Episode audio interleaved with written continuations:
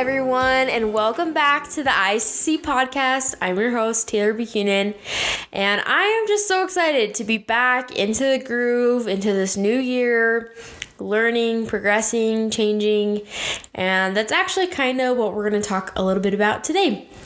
So I'm super excited.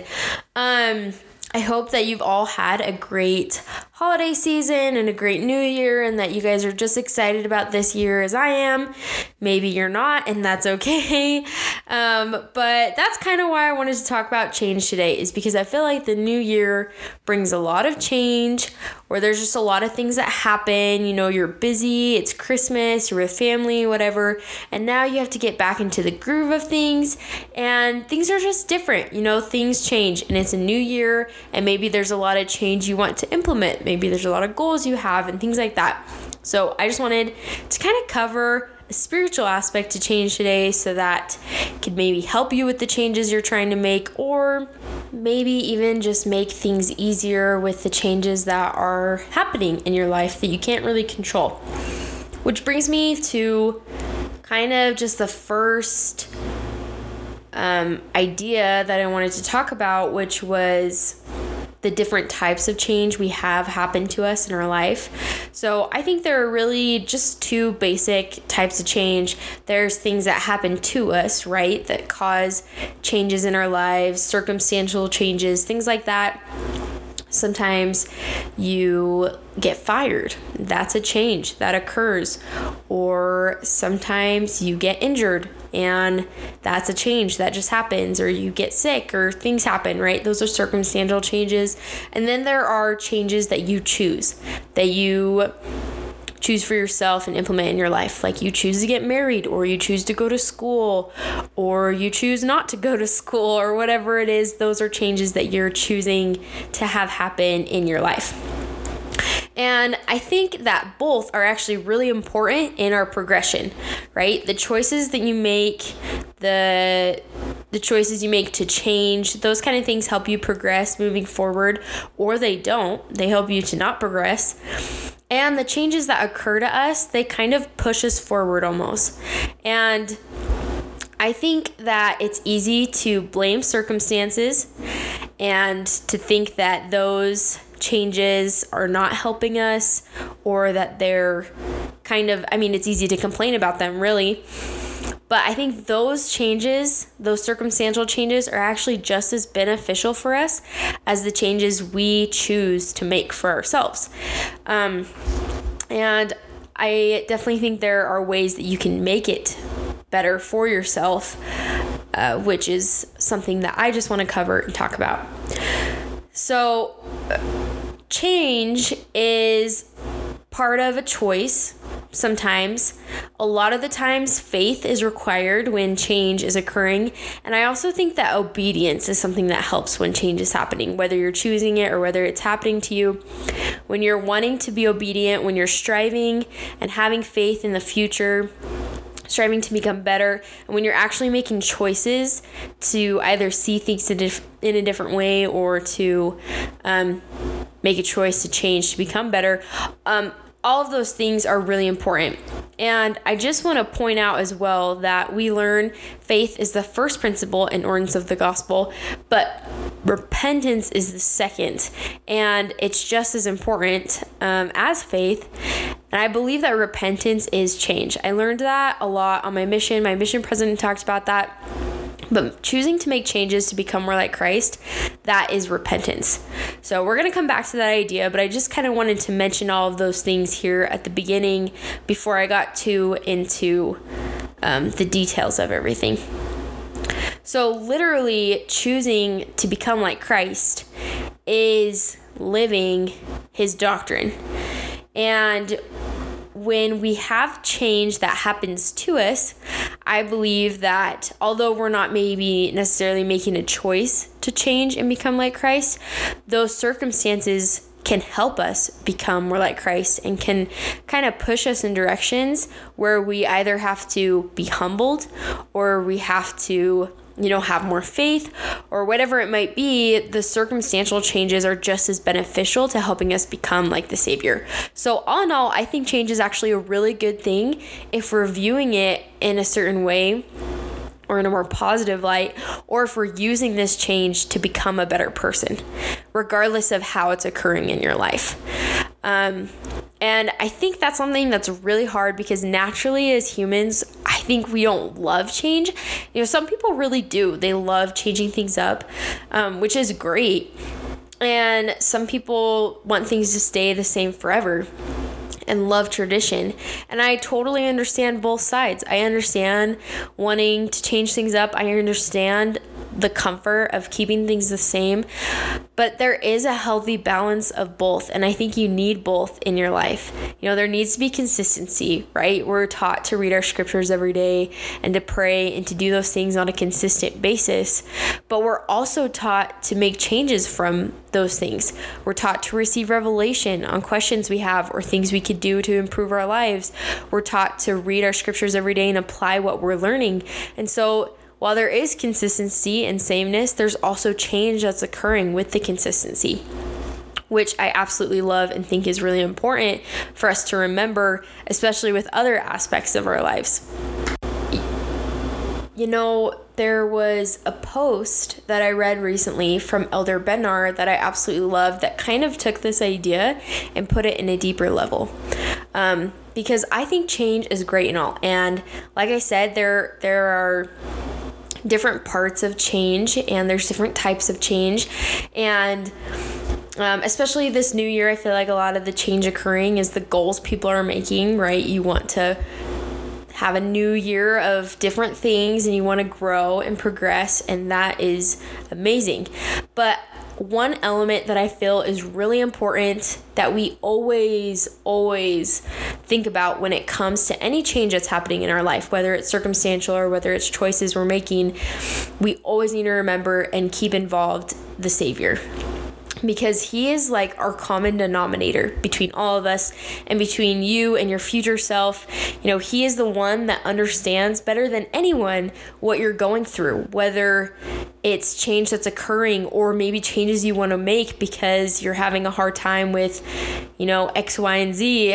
um, he's the one that can help you progress. He's the one that can help you see things in a better way and overcome the change you might be going through. Or he's the one who can push you to move forward in the sense that he can teach you ways that you can become better. Um, and so I just think he is the one person that you always need to to keep in mind when it comes to any type of change. And the post that I really loved that kind of goes along with this is um, from Elder Bednar. He recently posted, I think it was just even yesterday or two days ago. Um, he talked about a specific sister he met who's spiritual. I'll just read some of what he wrote. So he said quote this sister's spiritual and emotional distress was heightened by a sense of unfairness associated with her spouse's violation of covenants and the breakup of their marriage. She wanted justice and accountability as this faithful, faithful woman was struggling with all that had happened to her, she studied and pondered the Savior's atonement more intently and intensely than ever before in her life. Gradually, a deeper understanding of Christ's redemptive mission distilled upon her soul. His suffering for our sins and also our pains, weaknesses, disappointments, and anguish. She was inspired to ask herself a penetrating question since the price already has been paid for those sins, would you demand that the price be paid twice? She realized that such a requirement would be neither just nor merciful. This woman learned that binding herself to the Savior through covenants and ordinances can heal the wounds caused by another person's unrighteous exercise of moral agency and enabled her to find the capacity to forgive and receive peace, mercy, and love. Close quote. So, like I mentioned, that was from Elder Bednar's social media post a day or two ago. And I really loved this idea of her being able to see through the Savior as she like binded herself closer to him, like see that that ability to forgive. And as I was pondering that post and I was thinking about change and changes we're going through or changes we're having to make, I just kept thinking that you know, often we say that it's through Christ we can change, right? It's through Christ we can become better. It's through Christ that we can find peace. But as I read that post, it hit me so strongly that it's not just through Christ. Like, I'm. I can't just say that phrase anymore just thinking through Christ. It's literally physically, spiritually, emotionally through the Savior and His atonement that we can change, that we can understand things better, that we can progress, that we can, you know, go through the hard things or the hard changes and experiences we're going through. And I think, you know, even pushing it farther, this woman specifically, just in this story from Elder Bednar, she felt wronged, right? She had something happen to her where she felt like it was unfair.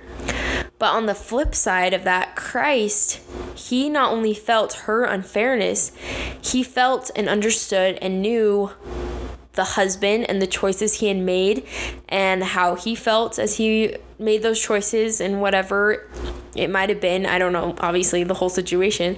But but Christ suffered for her just as much as she he suffered for her husband and through Christ's experience of that suffering she was able to better understand and recognize how to forgive.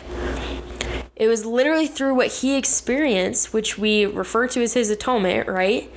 That she was able to better understand how to move forward in the experience she was having and the change she was having to go through.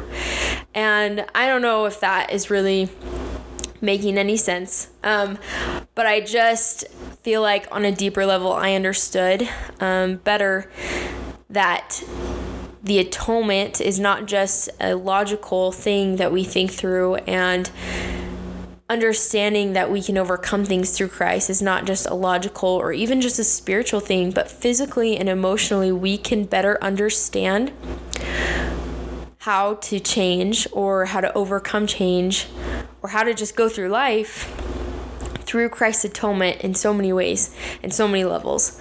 Um, another example would be if my if I had a close family member who all of a sudden was diagnosed with stage four cancer, you know, if this was something that happened to me, this would cause a big change in my life, right? I would know that this person didn't have much time left. It would be really hard for me. I would be sad. This family member would probably be having a hard time you know, everyone surrounding this family member would be going through different things and it would just be a big change for everybody.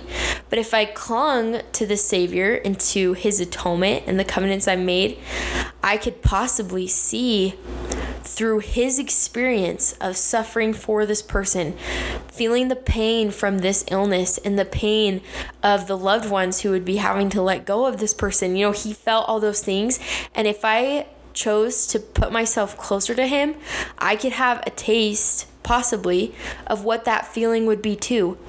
And that taste is exactly what would teach me and open my eyes to better understand how to be compassionate or how to move forward in the situation or just in general, how to understand the change that was happening. Right? So I think with Christ being that common denominator, as I mentioned earlier, it's important for us to understand his role, understand his atonement, understand that change can and should be a good thing um, as long as we're moving forward in the right direction that is what change is meant to do for us. We're not meant to be idle. We're not meant to be the same person we were yesterday. You know, before this life, we didn't even have bodies, and we came down here to experience this physical change and to learn and to grow through the different you know trials that would come our way and and that's exactly what trials are they're changes in our lives and sometimes it may seem harder you know the the changes that are being made in our life than other other changes and sometimes we might have to choose to make harder changes in our life than ones we've had to make before. But the point is that we have the same goal, the same focus. We're involving Christ in our life and we're changing for the better. Um, I think Christ experienced everything he did, and he went through all that he did, and he felt all he did, not just for you know, everyone else's benefit, but for our own, so that we could use his experiences, use his atonement, use his life and his example that he was to change for the better. Um, and I think it's important to remember that that change in and of itself is a process. I just kind of want to finish with this little quote. Um, my mother in law, she's amazing, and she sent my husband and I her her studies that she did this morning. She was listening to a uh, another podcast called Don't Miss This with Dave Butler and Emily Belle Freeman, and she just had this this thought at the end that she sent to us that I really loved. So I'm just gonna kind of read what she typed up. But she said, in studying the cre- creation it appears that quote this is a quote by emily Belle freeman that god is just as interested in the day-to-day progress as he is in the finished project product um, then my brother in law continued to say, Think how many times he says it is good after something is created. He didn't wait until it was all done and then say, Okay, now I'm pleased. It was the whole process of each day. I think we forget that God never expected the results of day six on day two. On day two, he was happy with the results of day two.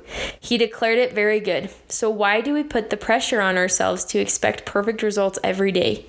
A little at a time, every day a little better and that was the end of her text. And i just really loved that.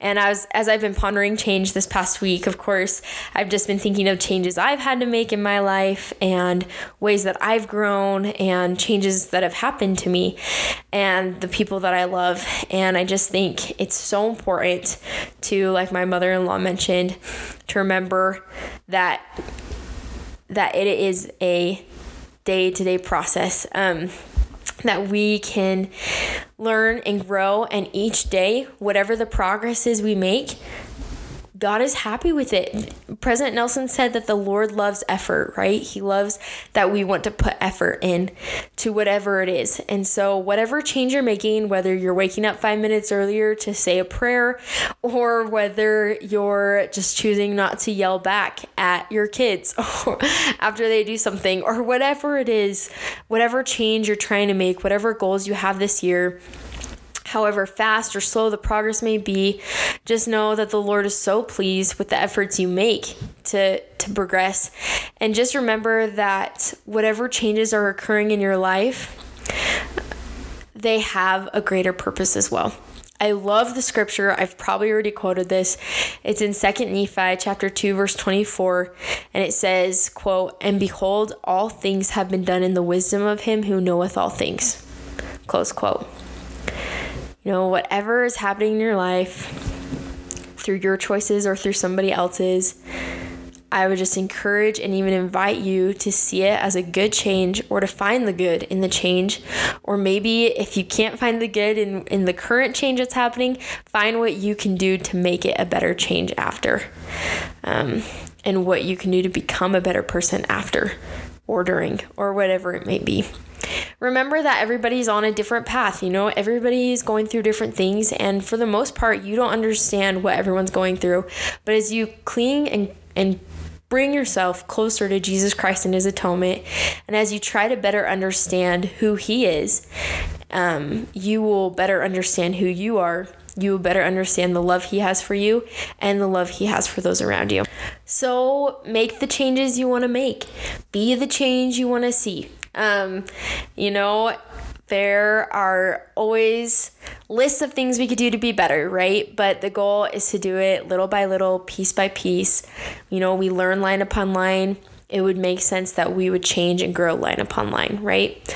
So take this year's experiences and this year's new changes, make the best of them, and then moving forward, make the changes you want to make and and even be willing to help others um, with the changes that they're trying to make. Don't judge them. Be compassionate, and let's all just make the world a better place, and let's all just make ourselves just a little better. Anyways, thank you guys so much for joining me on today's podcast. I'm so grateful for all of you. I hope that you have had a great new year so far. Go ahead and message me with some of the New Year's resolutions or things that you guys have in mind, and let's have fun with it and keep each other accountable. I hope you guys have a great rest of your day, and I will see you next week.